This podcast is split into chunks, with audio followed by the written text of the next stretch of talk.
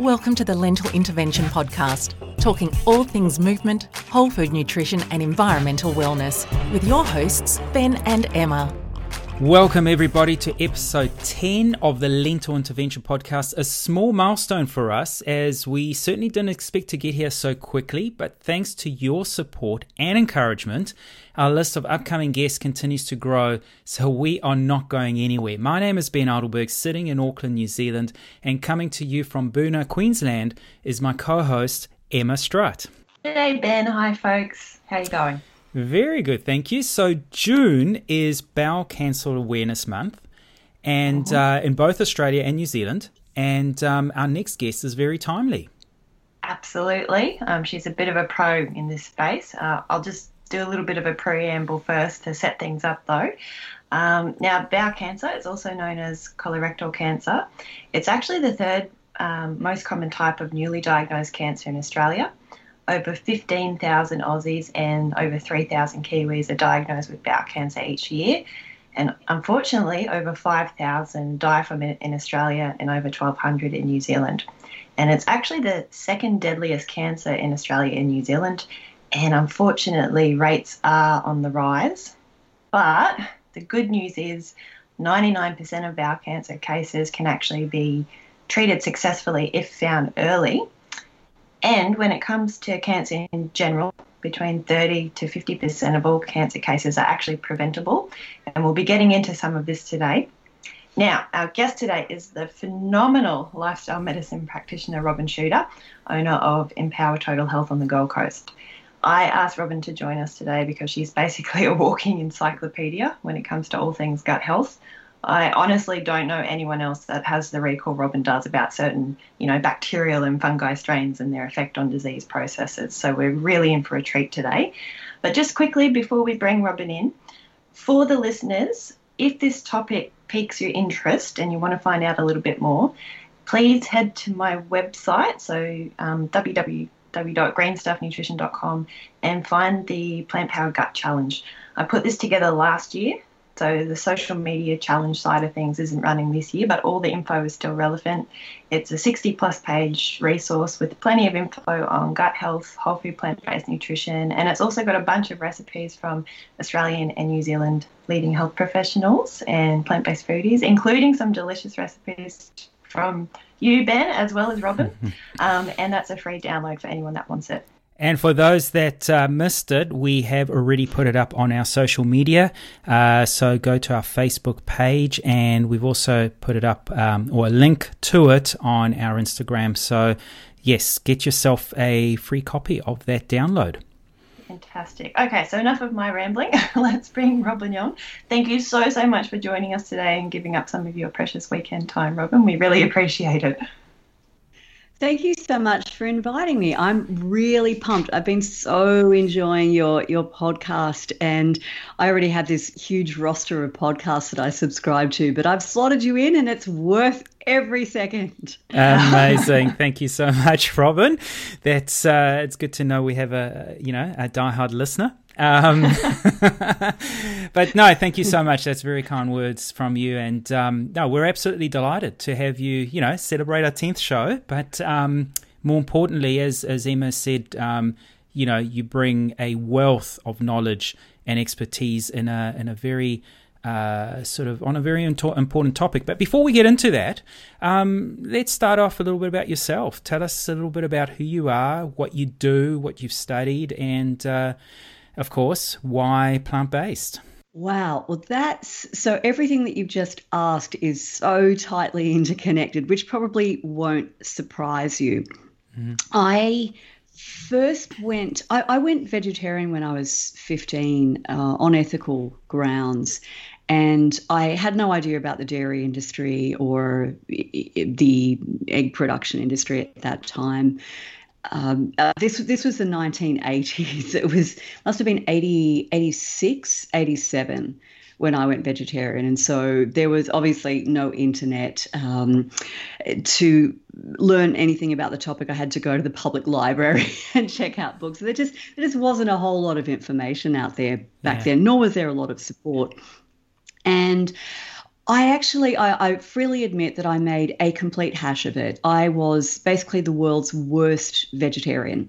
I lived off Sara Lee uh, vegetable quiches and um, and this rather disgusting stuff. I, I, think it's still around. It was called um, and it looked a bit like Pal uh, oh, dog food. Stuff in that is. can. Yeah, yeah. Yeah, absolutely. Yes, yes. I had not a clue about how to do this properly. And uh, probably unsurprisingly, I did not enjoy good health as a consequence of my decision to go vegetarian.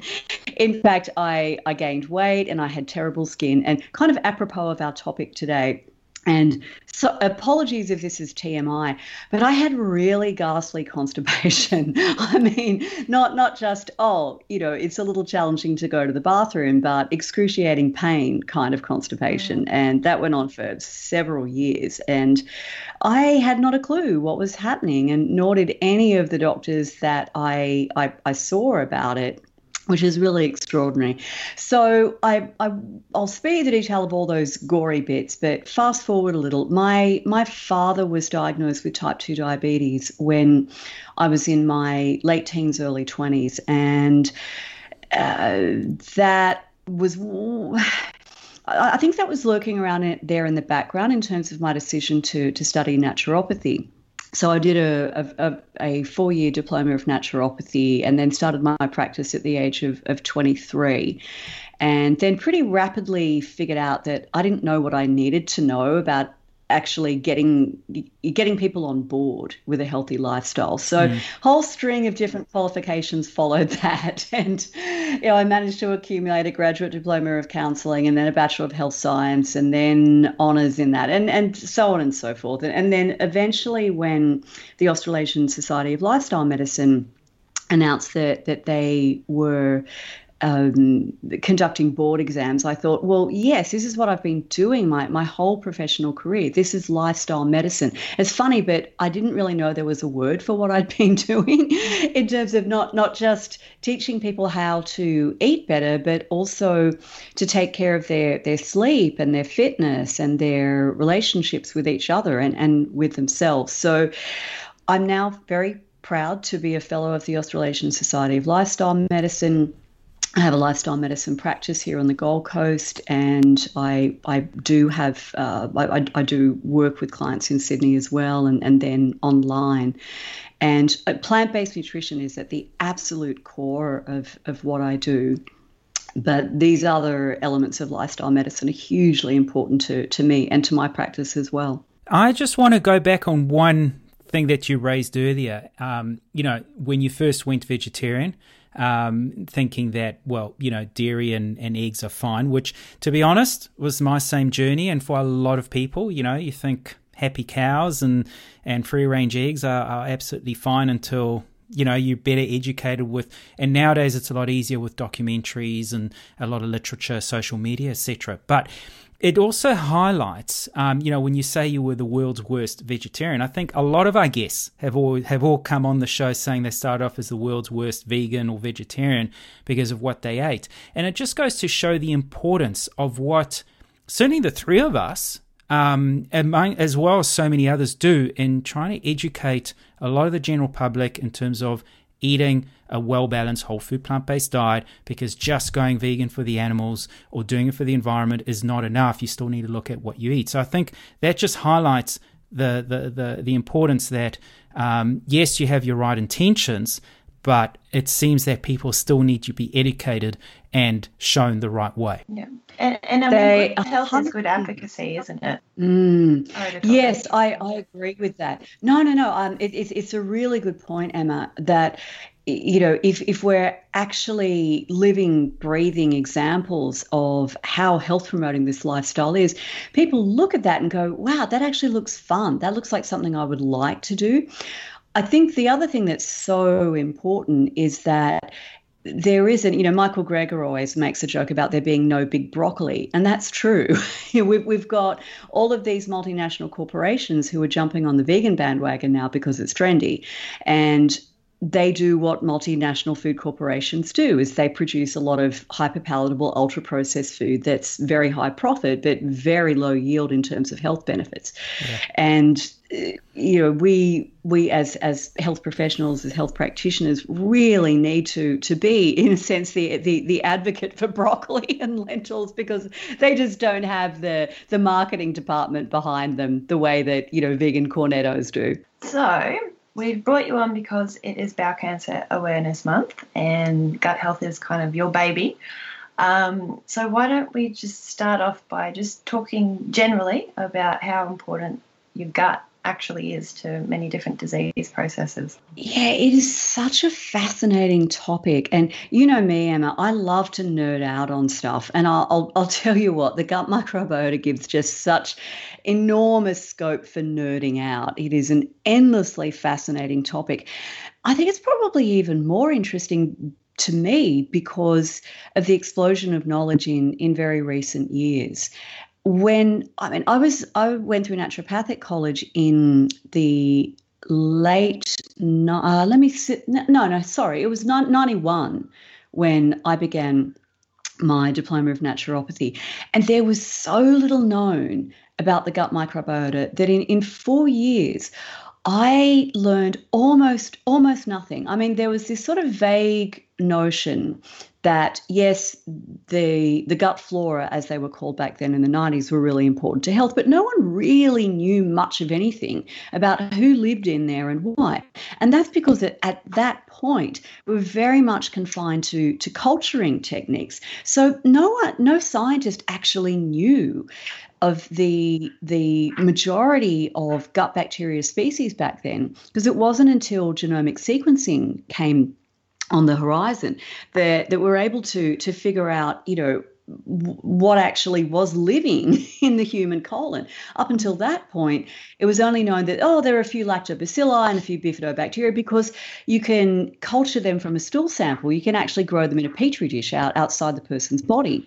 But once these DNA sequencing techniques became available, suddenly you know, uh, gut microbiota research really came into its own because it was possible to determine the the vast array of species that actually live there. So I, I think many people are probably familiar with these numbers by now, but it but I, I still find it just mind-boggling to run through them. So we've got between 10 and 100 trillion microorganisms that comprise our, our microbiota, and most of them do do live in the gut.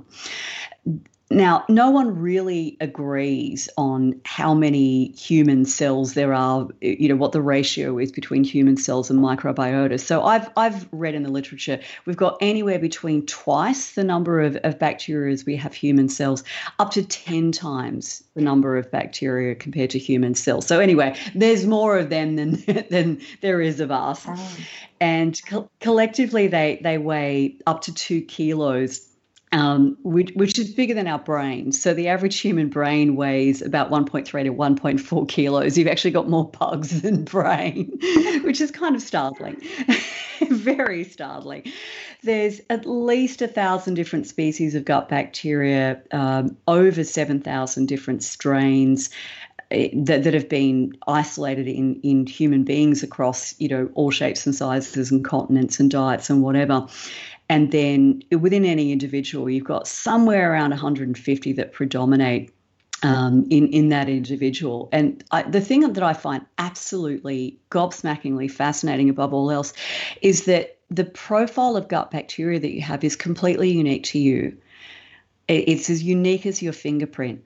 Even identical twins have different gut microbiota so it's it's you know we start out with the same i mean say in the case of identical twins they're growing in the same womb they're they're if they're breastfed or bottle fed for that matter they're fed the same the same food uh, from the same mother or the same source. And yet their gut microbiota diverge until by the age of three they're they're actually distinct from each other and distinct from everyone else on earth. So it's and and then the, the, the number of roles that these gut microbiota play, it's absolutely mind bending. They train our immune system. They're actually responsible for forming the, the gut associated lymphoid tissue in so the you know the the actual um, immune system tissue that's in the gut.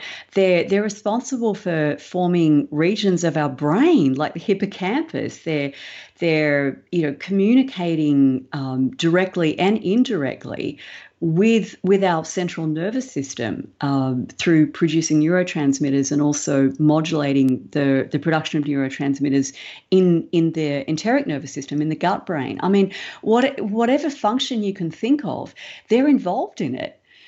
It's it's yeah, and, and, and we've we have known so little about this until relatively recently. Yeah. yeah. on those um, species, um, so you said everyone's got their own unique fingerprint, but you can kind of broadly classify them into two categories, can't you? So the Prevotella and the Bacteroides. Yes. Yes, this and, and, and that in itself is really fascinating, isn't it? That despite this huge diversity, just at a at a, a, kind of um, sixty four thousand foot view level, you can actually group people um, into these Prevotella, enter, uh, Prevotella dominant enterotypes and, and Bacteroides dominant enterotype, and and that is that the biggest influence on that is diet. So people who eat that that typical Western diet that's you know high in animal protein, high in fat, and refined carbohydrates end up with this Bacteroides dominated enterotype, and then people who are eating more more plants, more carbohydrates, especially unrefined carbohydrates, end up with this Prevotella dominant enterotype. Yeah, and and I mean your diet can begin to shift your microbiome pretty quickly, can't it? Yes. Well, as as you and I know, there was that fascinating study that was published. I think it was um was it 2000 where they took these volunteers and put them first on an exclusively animal food diet. So nothing but cheese and meat and and you know dairy products. So no fiber basically for for 5 days and then did a washout period where they fed them normally and then put them on an entirely plant-based diet. And they like that they took stool samples. The researchers took stool samples on a daily basis um, throughout this entire experiment and found that basically on day two of feeding people with, with these different diets, there were already significant shifts in the composition of gut bacteria. Probably even more importantly, there were very, very significant shifts in the gene expression of these bacteria. Now, it, it, makes sense, of course, that the, the gene expression would shift because what the bacteria are, there for is to, to a large extent, um, assist us with digestion, particularly of the components of, of carbohydrates from plants that humans can't digest. So, the fiber, the resistant starch, the complex sugars, all the things that we don't have the digestive enzymes for, because the human genome codes for 17 different carbohydrate digesting enzymes, which sounds pretty impressive, but it isn't that much because the, the, gut bugs can code for over 7,000 carbohydrate digesting enzymes. So you wow. know uh, so yeah it's absolutely extraordinary so the way that I, I, I suppose i think about it is that in the name of efficiency humans or pre-humans or proto-humans actually outsourced carbohydrate digestion to to bacteria so yeah it makes total sense that you're going to see this massive change in, in gene expression when people say go 100% plant-based because now you need to you th- those bacteria are going to be turning on genes that allow them to make use of the, the carbohydrates that are now ending up in the colon. But I guess the really scary feature of the animal based diet is that what what happened in that case was that within a couple of days there was a, a, bloom in bacterial species that metabolized bile bile acids and they produce these compounds called secondary bile acids. And relevant to our, our topic today of, of, of bowel cancer it's these secondary bile acids that have been found to uh, basically damage the, the cells lining the colon and essentially sow the seeds for, for a cancer to develop. So in the the era where carnivore diets are becoming really really popular, I am frankly terrified of what's sort of, pardon the pun, coming down the pipe within, you know, uh, within I would say a relatively short period of time, um, you know, 10 to 15 years would, would be my rough guess. Anyone following uh, an exclusive animal product based diet is is very very likely to be developing colorectal cancer. Yeah and, and normally of course like it historically colorectal cancer has been an old person's disease. You know people would get diagnosed um, in their 60s in their 70s maybe at worst in their late 50s and i've now seen two clients diagnosed with with uh, colorectal cancer below the age of 40 one, one was in her late 20s just terrifying. Old person's disease is happening in, in, in young people. So yeah, the um, the the what what we eat doesn't just nourish us. It basically determines who's going to live down there in our colon, and if we're harboring these bacteria that, that produce these really toxic substances like secondary bile acids, we're, we're sowing the seeds of, of, of our own destruction. When when you talk about statistics, um, we're already seeing. Um, I know for New Zealand, uh, uh, and, and, Emma, you might you might be able to contribute for Australia, but we're already seeing ten percent at least um, under the age of fifty are being diagnosed with bowel cancer, and I think that's that's happening across a lot of other forms of cancer as well. But that is scary when when you say you know when, when people are following particular diets, um, that's uh, such as you know the carnivorous diet, which is more extreme, but even the keto, high fat, low carb diets, that's potentially accelerating uh, the problem here. You are hundred percent right, and again on a on a ketogenic diet by definition, you're you're getting the vast majority of your calories from fat. Well, when you eat fat, your gallbladder contracts and expels bile into the small intestine. And, and you know, bile's there to metabolize your fat so you can absorb your fat soluble vitamins, which is all well and good. But the more fat you eat, the more bile is being pumped out. And that means more bile is going to land down there in the colon. And that means you end up with a much larger population of these bile tolerant uh, microorganisms. Uh, there, there are two in particular. There's there's uh, Bilophila wadsworthia. Um, which, as the name implies, you know, bi- uh, bilophilic, it loves bile. And then there's this whole family of, of bile munching bacteria called Desulfovibrio. Vibrio. And high uh, counts of, of these bacteria have been found in the colons of people who eat a high fat diet. And the increased prevalence of these bacteria is, is, is, linked not just to a higher risk of, of colorectal cancer, they're also seriously involved in ulcerative colitis, which is another condition that, that you know I'm I'm seeing so much more of and but with both Crohn's disease and ulcerative colitis you know people who suffer these these uh, inflammatory bowel diseases they're at heightened risk of, of colorectal cancer too and that's largely because, obviously, with inflammatory bowel disease, hey, it's inflammatory, right? Any inflammatory condition, any chronic inflammatory condition increases the risk of cancer. But you can't help wondering, can you, uh, whether the the fact that they developed inflammatory bowel disease in the first place is is very strongly related to to dietary factors and these same dietary factors are those that we know are linked to an increased risk of colorectal cancer namely a high intake of animal products and an inadequate intake of plant foods especially high fiber plant foods mm. yeah and on that, with the animal products specifically, let's just have a really quick chat about processed meats and red meat. So. Oh, yes. oh my goodness. And what is this bacon craze? Honestly. um, so look with with processed meats, it, it's it's this complete disaster zone, isn't it? Because they're high in fat, they're preserved with with nitrites that are converted into nitrosamines that are known carcinogens. They're say in, in, in the case of the likes of bacon and ham, they're also high in heme iron which is you know, which is a, a, very strongly suspected risk factor for, for colorectal cancer as well. It's it's kind of hard to imagine how you know, if you were if you were some evil genius who wanted to concoct the perfect food for for causing colorectal cancer. Uh, it'd be hard to figure out how to come up with a better combination than that. I suppose if if if you had um, you know, like a processed meat that also was smoking a cigarette at the same time, you could pretty much nail it. With a glass of whiskey in like your other hand. that's the only improvement I could think of to, to its carcinogenic potential.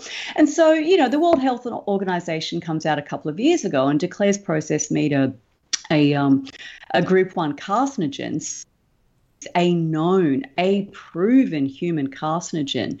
And what happens? You know, do we get warning labels slapped on on packets of bacon? You know, do do school canteens and hospitals stop serving processed meat because now we know it's a it's a group one carcinogen? No, none of that happened you can't smoke in hospitals or schools, and thank God for that. You know, cigarettes are, are, are a group one carcinogen, but hospitals can serve bacon and ham, and, and school canteens can can dish up, you know, processed meats to, to children. oh my goodness, what are we doing? But Robyn, the other problem as well is, um, you know, for the general public who actually follows the World Health Organization in terms of getting updates or reading reports or anything like that. So that might make the news, and it will make the news. But then a week later, that same news outlet, whether it's a breakfast show um, or a newspaper, will then have a, an article that will counter those those claims and say, no, actually, it's fine and and and from you're okay one to... specific small study correct. Or, or not even studies. Not even studies sometimes. And that's and it's not just you know when we're talking about carcinogenic meats we're talking about you know how many glasses of wine is good for you if at all and whether plant-based you know it's that's the problem. It's the misinformation that also does not allow to drive the change that we need.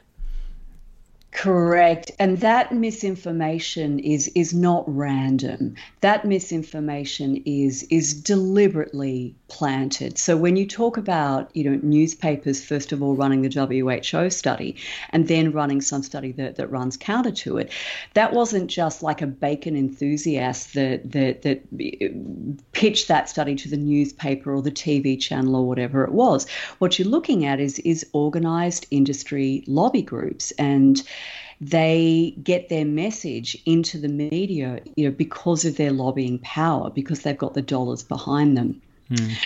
And unfortunately, you know, these companies have actually learned from what happened to the cigarette companies. They've they've learned how how not to fall into the same trap that resulted in the cigarette companies basically having to own up to the fact that their products were killing people and and, and then, you know, pay um, pay compensation to them and accept all of these restrictions on their marketing practices so so yeah there, there are no such restrictions on the marketing of, of, of bacon or or you know a, any other food that's that's known to be a um, a, a carcinogen.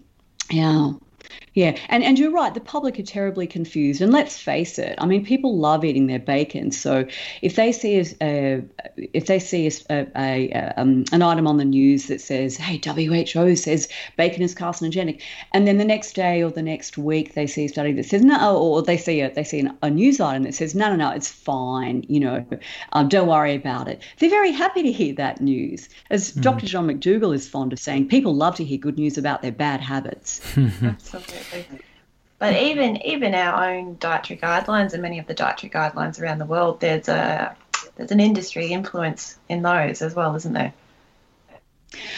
There absolutely is, and you know this only too well, Emma. Um, a major avenue of employment for for people who graduate dietetics is the food industry, and so you've you've got you know qualified dietitians who are actually the spokespeople for these for these food um, organisations and, and for the, the peak marketing bodies of these organisations. I, I don't know how you feel about that. I, I can't hmm. imagine it. It is a good feeling.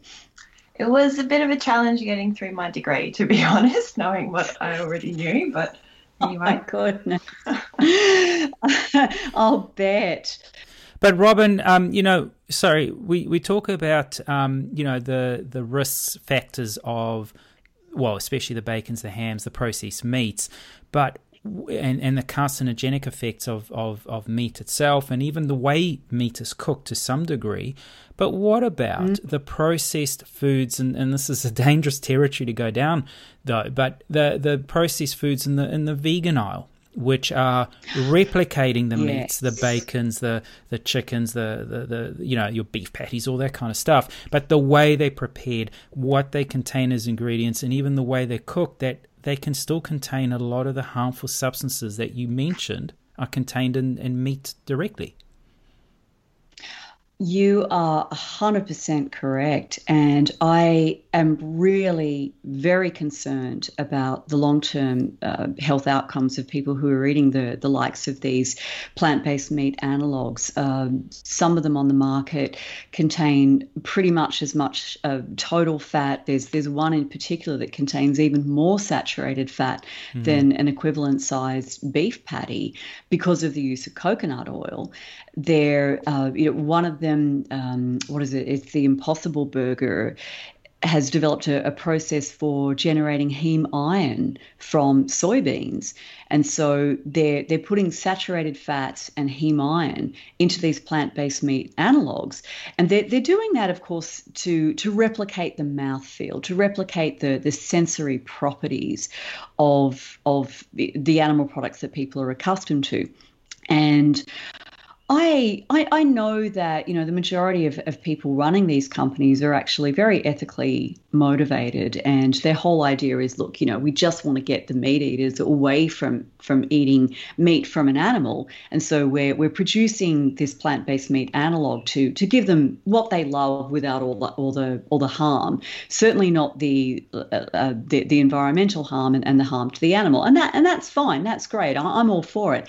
The problem is the animal actually eats eating the burger is, is not going to come out of this this whole mm. enterprise quite so well because if they're eating this high saturated fat uh, high total fat high saturated fat product that also contains heme iron and by the way these plant-based meat analogs have next to no fiber so they are uh, basically a um, an amalgamation, I suppose you could say, of all of these really he- highly processed components of plant foods.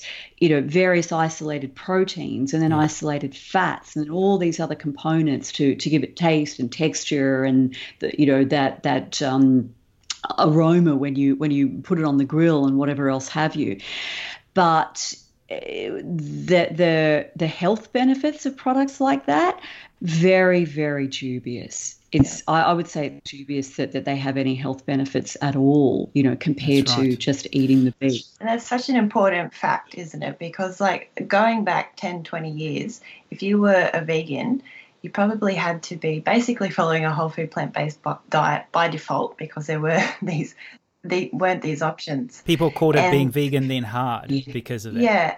And I mean, if yeah. you have a look at the stats at the moment, um, the Epic Oxford study, for example, it showed a 19% reduced risk for all cancers in vegans. Um, yeah. I reckon we're going to start seeing a change in the science coming out, um, mm. just generally speaking, for the health of vegans now that these kinds of foods are starting to be more uh, dominant in the diets. Which to that then can also start questioning some people's rationale for going vegan because yeah, we're absolutely. selling the message that vegan, yes, it's great for the environment, yes, it's great for the animal welfare, but it's good for your health. Game changers, it's good for your health, even though the game changers had some flaws in there. Because if you looked at what some of those top performing athletes were eating, the fake meat patties and so on, and like Emma said, if if the if the the the, the science and the research is now going to start showing a direct correlation with more processed foods um, in the vegan sort of uh, uh, world and an increase in health effects, then, well, why do I want to go vegan? Absolutely. And this is such a factor given that so many people, especially younger people, they're going vegan because of their consumption of social media. And so, you know, some 14 or 15 year old girl or some some young guy who wants to be all ripped and have a six pack and all the rest of it.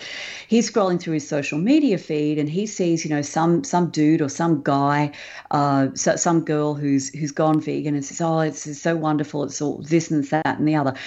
And then you know, if that person develops health problems, if they say, "Oh no, I went vegan and I gained weight," or I or my skin broke out, or whatever, you know, whatever other other um, effect that's relevant to to that particular person might occur. And then the whole the whole notion of going vegan gets tarred with that same brush. So rather than being able to distinguish between a healthy plant-based diet versus you know a, a, a vegan junk food diet young impressionable people who might be open to veganism are liable to being turned off it and if if either they or someone that they're following has a negative health outcome because of that, you may well kind of poison that person against ever trying it again. And that's really, really unfortunate.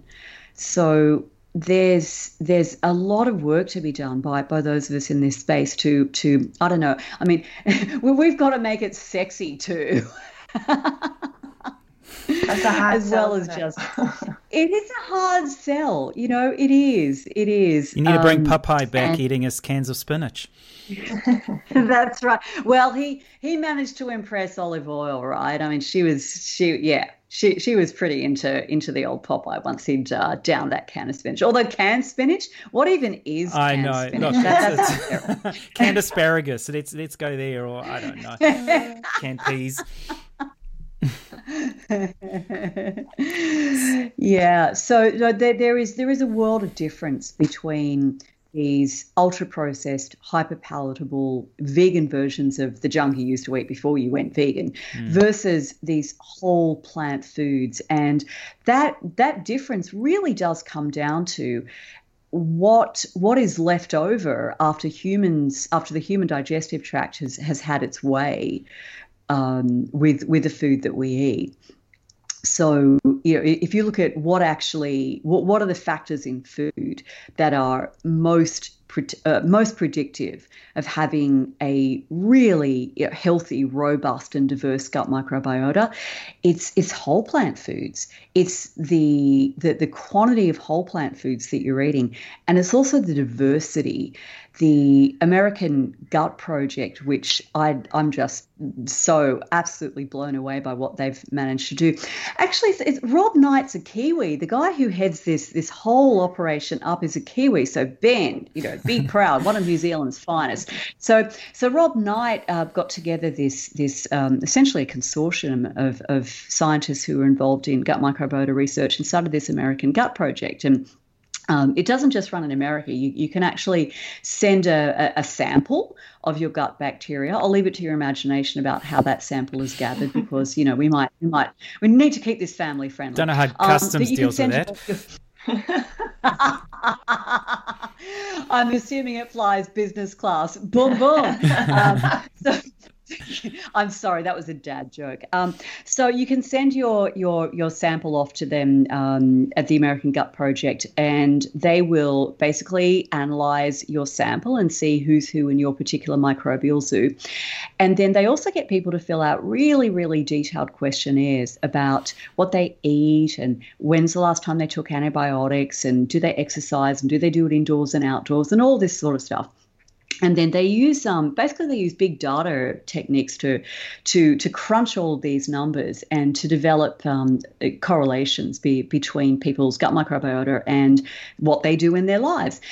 And it turns out that the single factor that is most predictive of gut microbiota diversity is the number of different whole plant foods that people eat in a week and the number that they came up with was was 30 so if you eat 30 or more different whole plant foods in a week congratulations you are going to be in that um, stratum of participants in the American uh, Gut Project uh, that that have the healthiest and most diverse gut microbiota.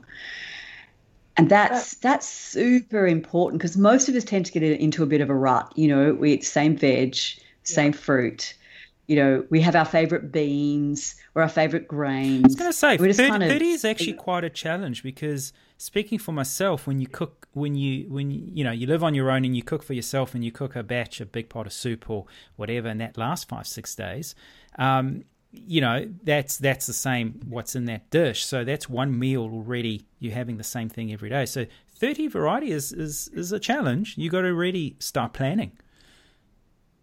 I I actually just for fun I did a count on what I eat uh, to see you know whether whether I got to that. I got to thirty different foods in two days. I'm actually writing it down now. yeah, write it down. It's kind of fun. Well, I I usually eat you know three or four, sometimes, no, nah, actually, it's probably closer to five different types of fruit in a day. I don't necessarily eat, you know, five whole pieces of fruit, but when I'm, when, when either my husband or myself are making breakfast, we just kind of cut the fruit up and, and, and distribute it amongst the family members. And so I usually eat five different kinds of fruit. Um, uh, most most of them at breakfast, and then I've got my oats, and then I I'm, I'm a I, I love spices, and each spice actually counts as a different oh, food. Boom, I've done it so I days. add cinnamon. yeah, you you sorted there on that one, Ben. You're probably going to be fine because yeah. I put cinnamon, ginger, nutmeg, and allspice. Oh, and cardamom. Yep. That's yep. five. I actually put five spices on my on my oats. So so I'm 10, 11. Like I'm, but by the time I, I I also a lot of people think this is really weird, but I actually add frozen chopped spinach or or kale to my oats as well. So I'm I'm generally at about 15 uh, just in breakfast alone and and and it's it, it's not hard. I, I, tend to eat the same breakfast every day, although I do vary the fruits. But but you know, by the time I have a salad that has you know six or seven different vegetables in it, and then you know either rice or quinoa or beans, I'm generally you know pushing 25 just by the end of one day. And then even if you did make a batch of soup and eat the same soup, you know, several days running, well, if you've got a couple of different types of legumes in there and then you've got you know half a dozen different veggies you can still manage to to get really significant variety um, even if you're doing the batch cooking thing. And I'm such a fan of batch cooking. It's an awesome strategy. And it just for, goes to show the, well. the importance of spices as well, because, you know, if that counts, and I'm, I'm a huge fan of spices, the, the antioxidant potency and all the other good stuff. But, you know, oh, yeah. when, when you really in, in, involve the, or include a, a, wide variety of spices, which we should, you know, it's good flavor and brings beautiful color to the dish as well. Well, there we go. So my thirty, I've done it. Whew. But on variety, let's let's just really quickly, if you don't mind, Robyn, have a quick chat about the FODMAP diet because that's become a really hot topic in the gut world, um, and it's quite a restrictive diet. Um, what what are your thoughts on the FODMAP diet, and um, where where should it be used, if at all? Yes, it, it is extremely popular, isn't it? And unfortunately, with with that popularity has come quite a degree of misapplication of it. Mm. And so, you know, if you if you take a look at Monash Uni's, um, you know, FODMAP pages on, on, on, on like the, you know, the the web page that they have set up for it. What they recommend is that people only do the very strict version of the FODMAP diet for, for a maximum of, of four weeks. So they recommend two to four weeks. And I, I don't use the low FODMAP diet terribly often. I, I do use it with, with people who, who have irritable bowel syndrome that hasn't responded to, I suppose, you know, some of the more obvious dietary tweaks like getting rid of dairy, for instance. Mm-hmm. So if, if we've rounded up the usual suspects and they're still having IBS, I, I will kind of judiciously apply the low FODMAP diet at times. But they're only supposed to stay on it for, for a pretty short period of time. And then once the symptoms settle down, uh, you add foods back. And the idea is is to sort of um, determine the threshold at which, uh, like above which a person can't, you know, uh, can't really manage a food or has very uncomfortable symptoms that interfere with their quality of life. And it, it turns out that for the majority of people who do actually have some kind of bowel condition that's FOD, that, that is FODMAP's um, um, responsive, it's really only one or two of those categories of high FODMAPs foods that, that give them any trouble at all. And the rest of them they can bring back in and, and, and they're, they're going to be absolutely fine. Um, Monash's own research, by the way, has has shown, and, and, and they, you know, they don't hide this, it's right there on their website. It's actually shown that that the diversity of, of gut microbiota drops significantly within two weeks of following a low FODMAPs diet.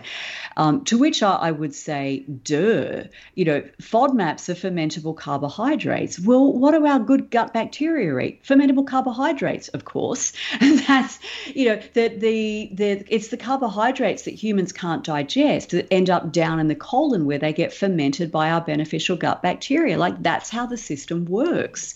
And so when I see people, and this is not uncommon, I see people who've been put on a low FODMAPs diet often by a gastroenterologist, uh, sometimes by a, t- by a dietitian, and, and very often they've just self-prescribed it. They've just diagnosed themselves with IBS and mm-hmm. they've, mm-hmm. you know, followed a low FODMAPs diet and they've you know, read a book on it or downloaded the Monash app or whatever have you. And they've been eating low FODMAPs for, for you know, in some the worst case I can think of, she'd been on it for six years.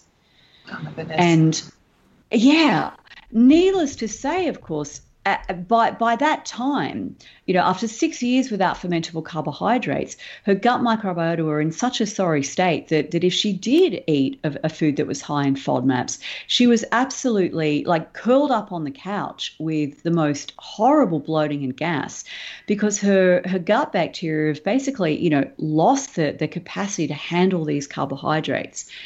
And so reintroducing higher FODMAPs foods to, to these people who've been, you know, over enthusiastically limiting them for a long time, it's, a, it's actually quite a challenge. It's a really long drawn out process.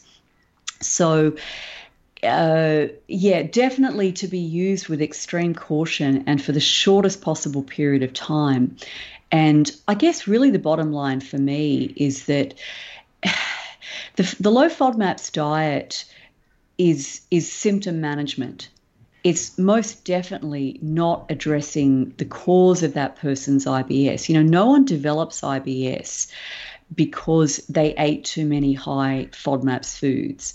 They develop IBS because they have some other condition going on that has increased their sensitivity to the production of gas by bacteria through normal healthy fermentation processes in their gut. And it's that underlying condition that, that needs to be corrected, not just putting them on a low FODMAP diet and leaving them on that forever because they're going to end up in serious trouble, um, including potentially heightened risk of colorectal cancer because they're not eating enough of the foods that feed the good bacteria that protect them against these diseases.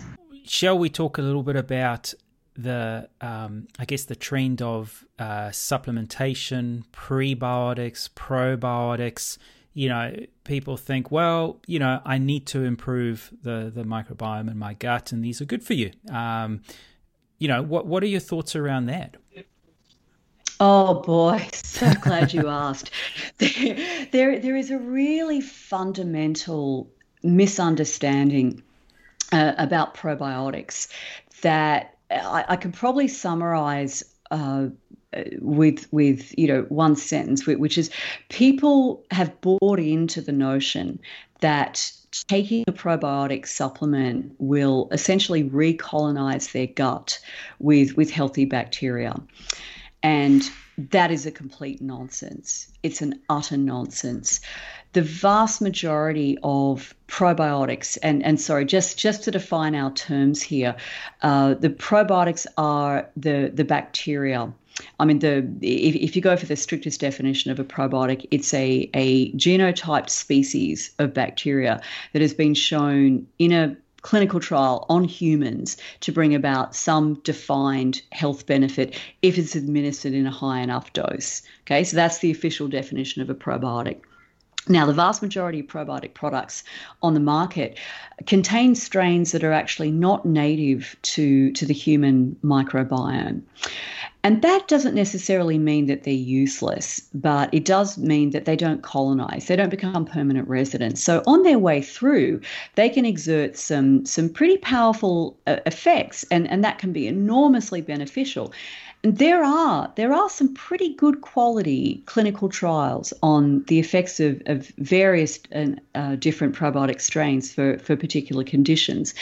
But if you take stool samples of of people um, who've been taking probiotics, those those stool samples, while they're still taking the probiotic, they will actually show that the probiotic is, is present in their stool, which stands to reason.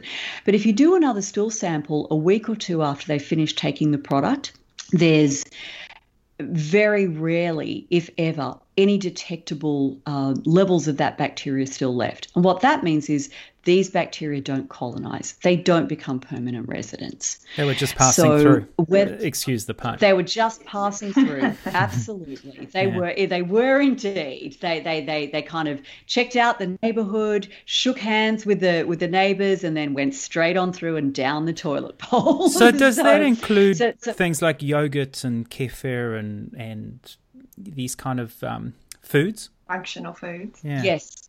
Okay. Yes, it does. It does. They they they don't colonize. They don't colonize.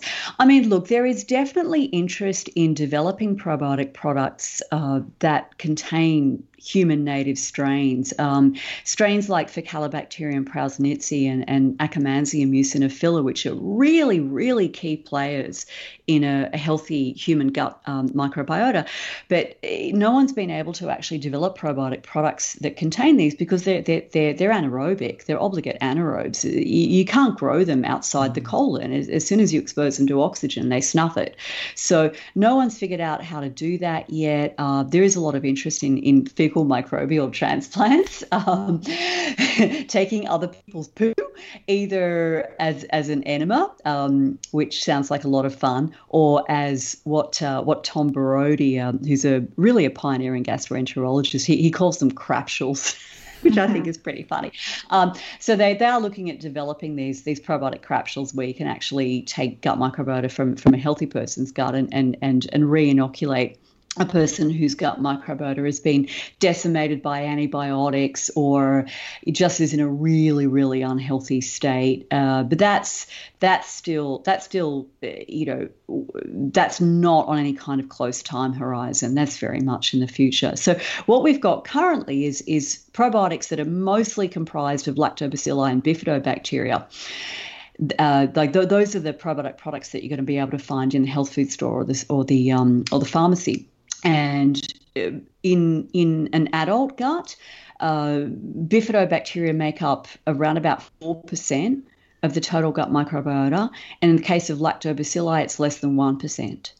So again, you know, the, the notion that you can recolonize your gut with these probiotic products is is absolutely nonsense. You you can't. Same goes for, for your kombucha and your kefir and so forth. Um, any of these fermented products. They they they don't colonize the gut. And I was just going to ask, what are your thoughts on the foods that have added prebiotics? So not the actual whole foods, but you know you can get these bars now that promote um, the fact that they're prebiotic because they have um, added chicory root or added inulin. Yeah, well, uh, as as we all know the best prebiotics are found in these whole foods. You know, that's why you find such healthy, diverse gut microbiota in in people who eat a, a whole food plant based diet. Um, is it better to to consume a, a, prebiotic? Like, is that a more sensible strategy for the average person to promote gut health than taking probiotics? I would say it is, but again, I think it's a distraction when when people are eating some bar that contains again you know some some sort of refined sugar and some refined fats and um, you know some other fractionated foods but but it's got a health halo on it because it's got inulin or chicory root or god only knows what else. Um, you know that I, I, would say that person is really kidding themselves that they're making a big difference to their overall gut health. It's it's sure as heck better than buying a you know chocolate coated muesli bar but i don't know. It, it, again I, am I'm, I'm reminded of, of michael greger's joke you know w- w- would you rather be be you know shot or stabbed? It's like well neither actually. It just goes to show that's the whole supplementation market as a whole you know it's it's it's yeah. it's a money making making um, sort of enterprise as opposed to offering a real benefit. And unfortunately, most people fall for it with fancy packaging, fancy marketing, um, you know, a celebrity that promotes the product, whatever the case is. Um, it's yes. just, it's just, just like multivitamins or just like a lot of other, um, you know, there's no real science. Uh, that shows the huge benefit of we need to take that. Um, it's just it's just not there. And I think the most dangerous part of this too, and and what you just said about multivitamins, Ben, is is another example of this, is that essentially it's a permission slip for people to eat poorly. Mm. So someone who buys one of these bars that that is promoted as being prebiotic then has essentially a moral license, as it's termed in the behavior change literature. They have this moral license to go and eat a big bunch of crap for the rest of the day because like, well, I ate my prebiotics in my bar, so I'm good now. I can go and eat my vegan cornetto. So whenever you whenever you issue that moral license to a person, they're they're liable to make worse choices because they feel like they've done this this good thing and now they're free to go and you know do yeah. lots of bad things. Now you mentioned the ill effects of antibiotics. Um, talk to us a little bit about the um, the effects of that because you know, growing up, um, I used to be a very sick child when I was very young, and um, I always remember if I was on antibiotics, what will my mum go and buy? Buy some yogurt to counter the effects of antibiotics. Now we've spoken about yogurt. Let's talk a little bit about antibiotics. Oh yes, that's just brought back some some lovely memories for me too, Ben. The the GP that that um, my mother always sent me to when I was a kid. It was one of those ones where pretty much I think this guy, as soon as he saw walking in through his door a mother with a child, the hand was already on the prescription pad writing a, writing a prescription for amoxil. So I have no idea how many courses of antibiotics I had as a child, but, but it is truly frightening. So what we know about antibiotics is that uh, the younger that they're given in life, the more destructive they are. So there's some really interesting research. It actually came out of out of New Zealand. There's there's a great um, great research team based at, at the University of Auckland, and they there, there's a there's a cohort of, of kids born in the greater Auckland area whom, whom they've been following up on for you know I think this this study's been going on for over 10 years. So long story short, kids who received an antibiotic prescription in the first year of life are substantially more likely to become overweight or obese in childhood than kids who who did not receive their first um, antibiotic prescription at such a young age. So that the, the gut microbiota is in a really kind of fragile state between birth and the first year of life. And, and really it, it doesn't it doesn't coalesce into its fully adult form until around three years of age. So the earlier in life we give antibiotics the worse the effect that they have. Later on in life the effect of them is, is still very dramatic though and so what what is what is known from the literature is that a five day course of a broad spectrum antibiotic will reduce the, the total number of gut bacteria by by 30%. Now that that number of gut bacteria will rebound back up again about a month after you finish that course of antibiotics. But the thing is, some bacteria that live in your gut are better at producing antibiotic resistance genes than others. And generally, it's the, the Bacteroides and the proteobacteria that are able to hustle and get those antibiotic resistant genes expressed earlier than the the bacteria like the, the, the, those in the in the Prevotella camp that are you know most most critical for human health. So although the total count of bacteria looks pretty much the same, you know, a month after you finished your antibiotics, the composition of those bacteria is altered. Now, Bacteroides um, so, so just just to sort of categorize the bugs that live in your gut in, in broad terms, you've got the the symbiotic bacteria or commensals that that uh, do good things for you, right? They they take the carbohydrates that you can't digest, they ferment them into short chain fatty acids. They they're generally very very well behaved citizens of, of the universe of your gut. And then you've got um, then, then you've got the pathogens, the just flat out nasty ones, the ones that you just don't want to have any of all. You know, these really uh, uh, highly disease producing variants of E. coli, for instance. And then you've got this group in the middle called called the pathobionts.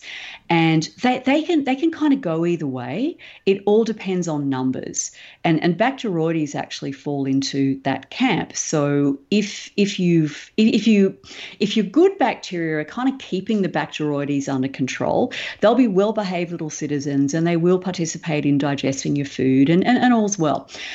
But if you if you knock out the beneficial bacteria and the Bacteroides get a chance to to overgrow, which which they will because bacteria are highly competitive with each other and um, in in the event that the that that the numbers of, of gut bacteria are knocked down as they are by antibiotics, the ones that are able to to replicate the fastest are going to have this huge advantage. They basically take over the real estate and now they start getting pretty out of control. So you end up with this more Bacteroides and Proteobacteria dominated ecosystem in the gut. And this leads to this whole cascade of changes. So, so uh, that includes, for instance, an increase in pH. So the gut actually becomes more alkaline when you've got uh, fewer of the beneficial bacteria. And that's a bad thing because it's acid that actually keeps the nasty bacteria and the pathogenic species of fungi, like like the you know like like your Candida albicans, your thrush organism, acidity keeps them under control. So when the pH of the gut increases, you get these massive changes in the composition of the gut, and then you end up with motility changes as well. So uh, people can experience, for example, diarrhea associated with with antibiotic use.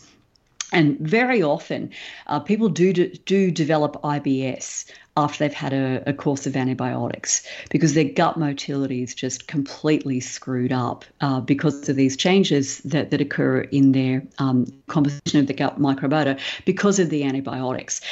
And uh, of course, you know that's the effect of a single course of antibiotics. So what happens when a person is on multiple courses of them? What happens when they're on you know five six you know ten courses of antibiotics one after the other?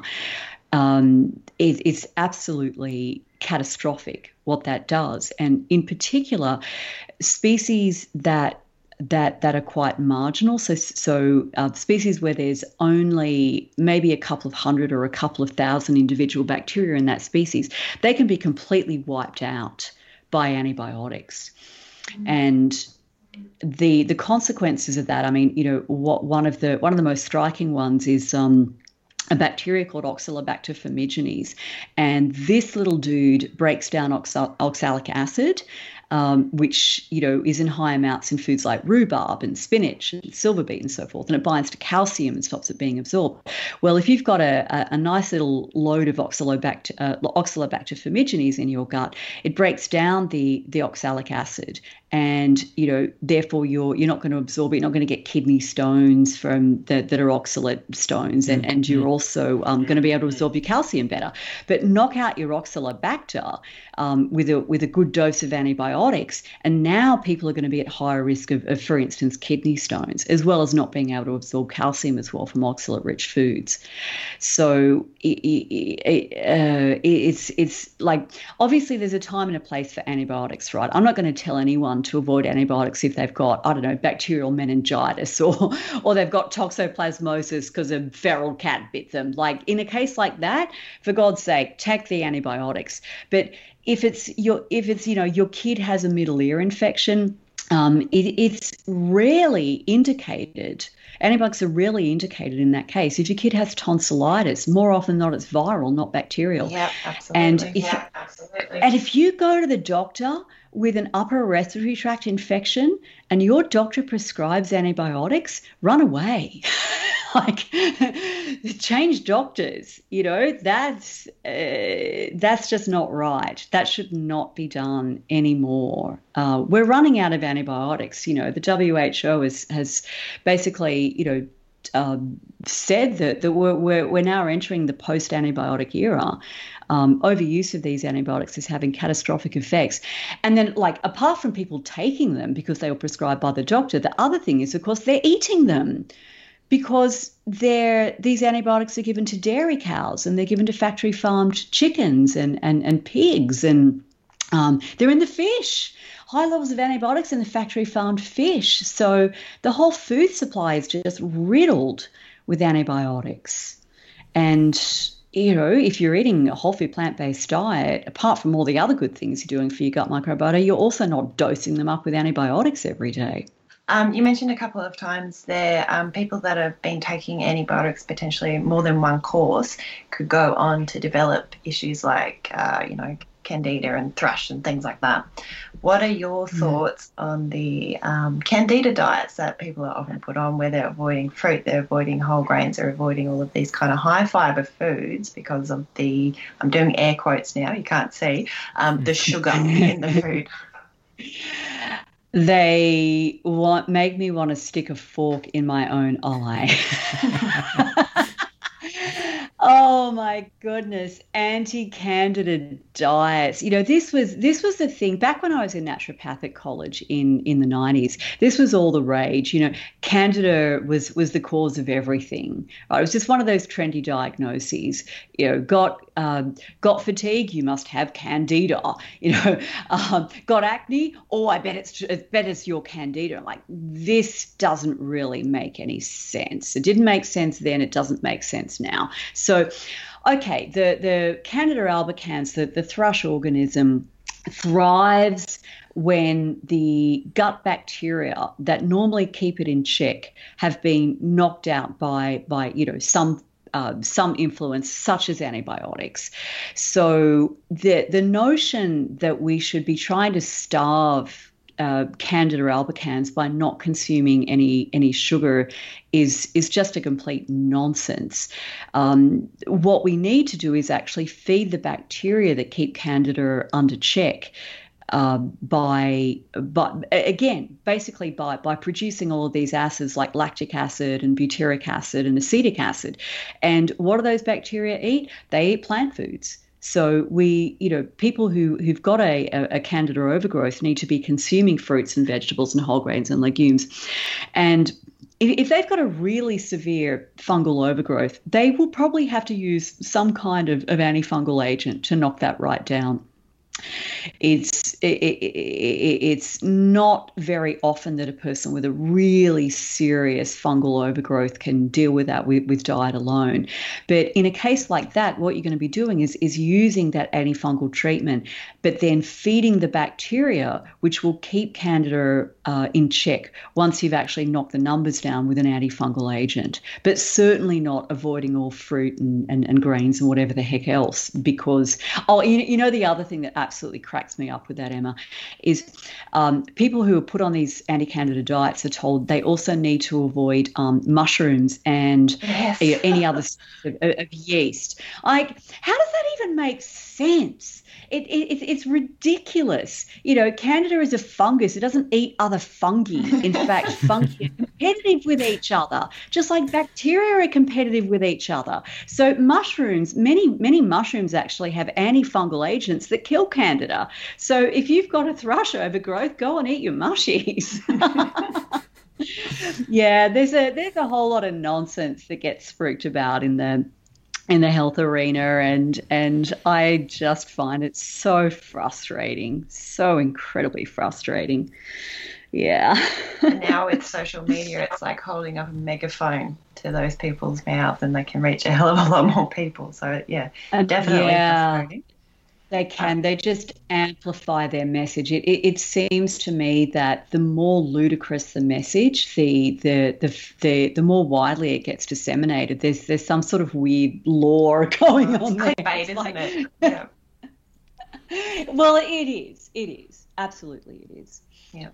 All right. So we've talked about um, how important the gut is for obviously for bowel cancer, for things like IBS and IBD, um, but I know that um, you're in this space very much. So, talk to us a little bit about how your gut health can actually affect other conditions like, um, you know, rheumatoid arthritis, multiple sclerosis, and your mood as well.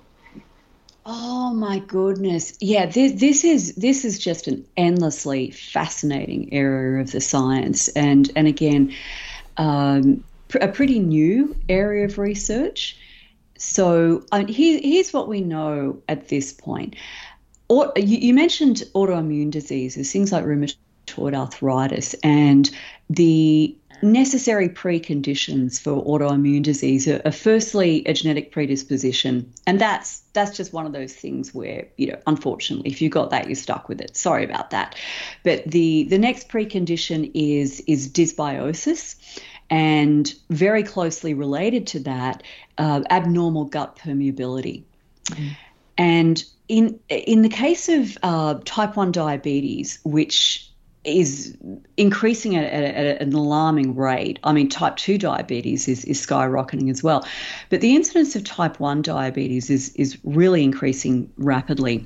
And because um, I, because there is such a strong genetic risk basis for type 1 diabetes, there was a, a, very, very interesting research project that was done where, where children whose sibling had been diagnosed with type 1 diabetes were, were followed up by researchers. And specifically, they did serial stool samples on these kids.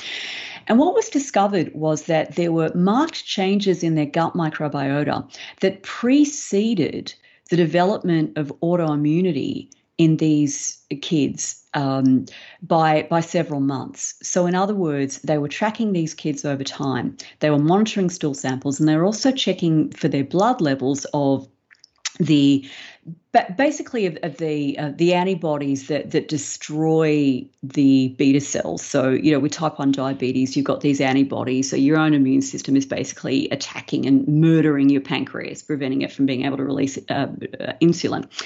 So the changes in these kids' gut microbiota preceded the development of autoimmunity, as I say, by by several months. And that's really interesting. So something is happening in these kids' guts, in, in the composition of, of their gut microbiota. Now, the after the gut microbiota have, have altered, that actually alters the permeability of the gut. So, you know, people bandy the term leaky gut around. And what is meant by that is that the that there are substances that are meant to stay within the gut and, and not ever get through the gut wall and into the bloodstream or into the lymphatic system and therefore become, you know, part of part of the person's body. But if gut permeability is is altered, these substances can actually slip through that gut wall get into the bloodstream, get into the lymphatic system, and then the immune system detects these substances and does what an immune system is supposed to do it attacks them and it attacks them by mounting an inflammatory response.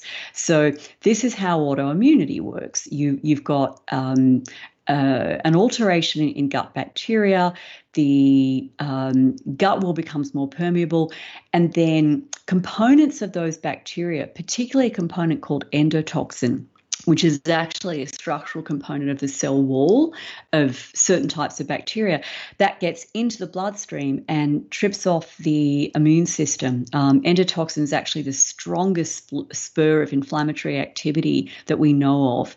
And uh, so, so you get this whole kind of inflammatory cascade. Um, in the case of a person with an autoimmune predisposition, the immune system can start making antibodies against various bacteria and, and, and their byproducts.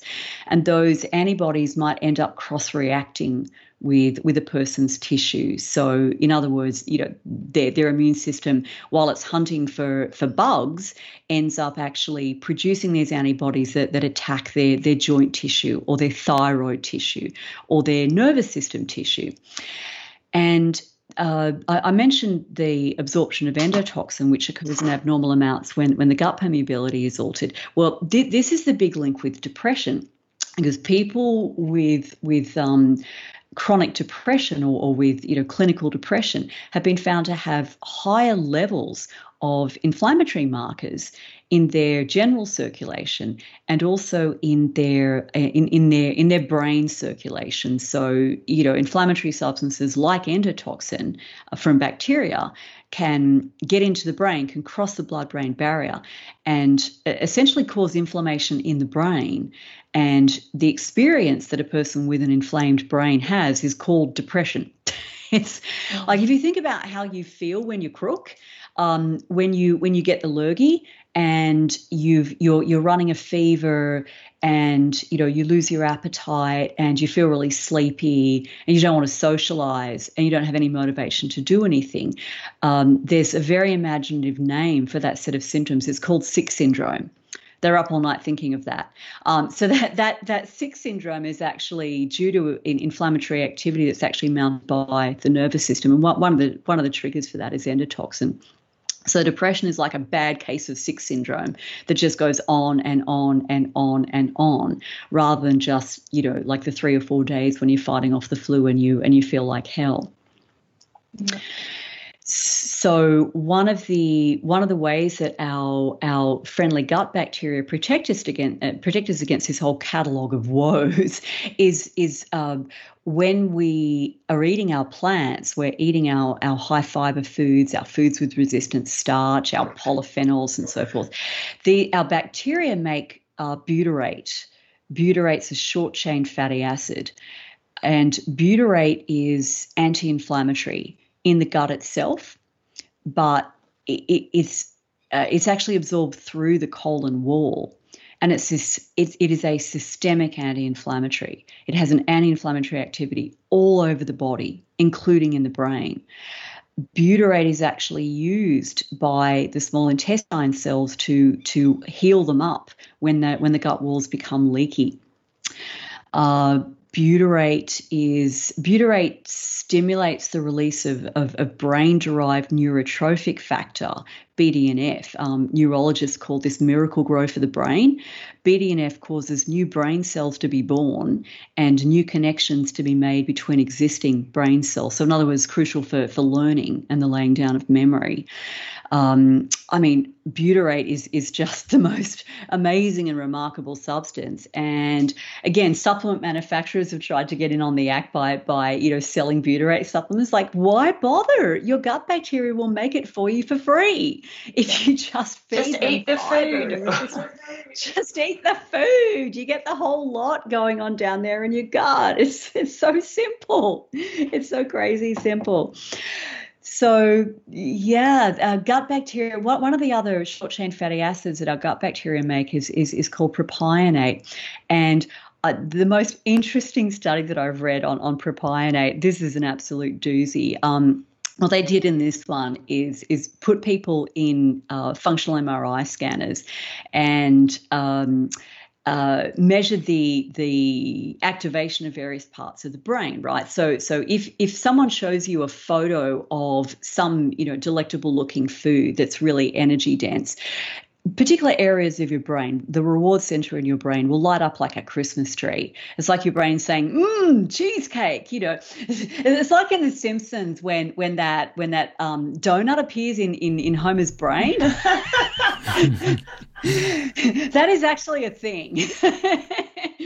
But it's not the donut appearing in the brain. It's particular brain regions going, wow, wacko, look at that. I'm, I'm pretty excited about that. So what was done in this experiment is they showed people these pictures of, of you know, cheesecake and chocolate, um, bars of chocolate and all this sort of stuff, like really high energy stuff that, that gets the reward center pretty excited. And then they infused their colons with, with propionate at the same concentration you would get if your gut bacteria are actually making it for you. And they showed these people pictures of the, the food once again.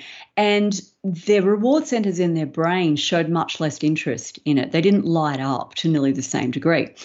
And then they let them loose on an all you can eat buffet. And they actually ate substantially less um, after they'd been infused with propionate than when they were let loose on the on the all you can eat buffet without the propionate. So not only do people's brains get a lot less into it, you know, in, in, in into junky looking food um, when when they have levels of this propionate, which again is made by your gut bacteria when you eat a high fiber diet, but they actually do eat less. It's not just that, that they're less excited about the food, they, they do eat measurably less. And I think this accounts for, you know, what you and I have, have observed, Emma, in practice. I'm sure you've seen it too, Ben, that um, once you get people on a really healthy diet, they, rather than living their whole lives going, oh, I must stay away from the cheesecake, oh, it's so hard, they actually just lose their taste for it it, it's just not that exciting anymore. And that's a really cool thing. People don't always believe you, of course, at the outset. Um, they don't always believe that that will happen, but almost universally that does happen where the food is just you know, that, that kind of junky, hyper palatable, ultra processed food becomes less and less appealing the, the more um, healthy food people are eating, particularly the, the, the healthy high fiber food. Yeah. I grew up hating vegetables. I would actually vomit if someone tried to feed me pumpkin. I basically lived on cheese sandwiches when I was little, unfortunately. but, you know, if I can do it, anyone can. Isn't that funny? I had a pathological aversion to pumpkin too when I was growing up, and I just love the stuff now. Oh, it's one of my pumpkin. favorite veggies. Absolutely. Mine too. Mine too. I, I'm a fan of the pumpkin, and I, I yeah. Um, my my best friend and I actually bonded over our mutual loathing of pumpkin when I was in high school. I remember it distinctly. I think it's to do a lot with you know the palate changing and moving away from a dependency of so much sodium, so much fat, um, even even the refined sugars. You know, I mean, just a, a the unhealthy vegan, vegetarian, or even just a, a typical omnivore diet, uh, omnivorous diet. You know, it's it's what the palate wants, and and to be fair, pumpkin, meh. But now you know, we we Ben, what are you saying? but now, pumpkin, you know, you we have cleaned our palate. We've learned the, the the beauty of spices and and and combining other beautiful vegetables and and and legumes and so on. That pumpkin, all of it, just like with so many other vegetables that I used to loathe as well. It's now it's it's funny. A lot of food that I absolutely hated, and it's a strong word, are now what I eat almost every day. My mum can't believe it. Um, so it's certainly, I think, yeah. a, a, lot to do with with um, you know what we're grown to, uh, what, what, we become accustomed to, to to wanting to eat. Yes. What what hits I, our I sensories. I completely agree. Yeah. Yeah. Um, it is interesting though, just how big of a role changes in bacterial composition make in our in our food preferences yeah. though so mm. i i agree with you like there's a human component of this that has to do with um, our, our own palate, like our own sense of taste and smell and so forth. But as it turns out, our gut bacteria actually influence, in a sense, the reward calculations that our brains are making about that as well. And no one knows at this point, like, what what's the split? Is it 50 50? You know, 50% human palate changes, 50% gut bacteria directing your preferences? Or is it 80 20 or 70? Like, no one mm-hmm. knows. I'm, I'm not sure if we'll ever know, but certainly our gut bacteria playing a role in in those uh, changes in our food preference. It, it's essentially mm. like they're clamoring to get the foods that, that they're going to thrive on. Yeah. so I, have got a bunch of broccoli and pumpkin munching bacteria down there, and, and so they make me excited when I see pumpkin at the shops. Robyn, um, you uh, looking at the time and we, we, we can certainly carry on all afternoon but um, you know we don't we don't want to keep you uh, you know um, you you you, you truly shown what an absolute, I think Emma mentioned this right at the beginning of the show, so long ago, um, that you're a, a, an absolute walking encyclopedia when it comes to the world of microbiome. And who knew how fascinating and, uh, you know, this topic is. And, and you've brought so much passion to this. And, um, you know, the term gut health is thrown around a lot.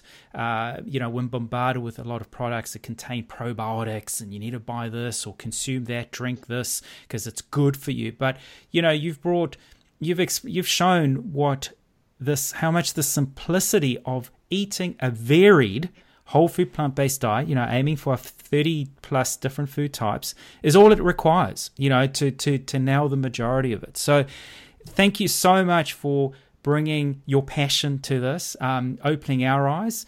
Um, I think there were a lot of phases where I've probably set a record of being so quiet. I didn't go anywhere. I was just I was just blown away. I was blown away, and just there's You've so done much. the impossible, Robyn. You've silenced. but you know, there's so much to take in, and it's it is fascinating. Is, I really, I really share that passion of yours, and um, thank you for making you know doing this in a way that I hope our listeners agree that just makes so much sense.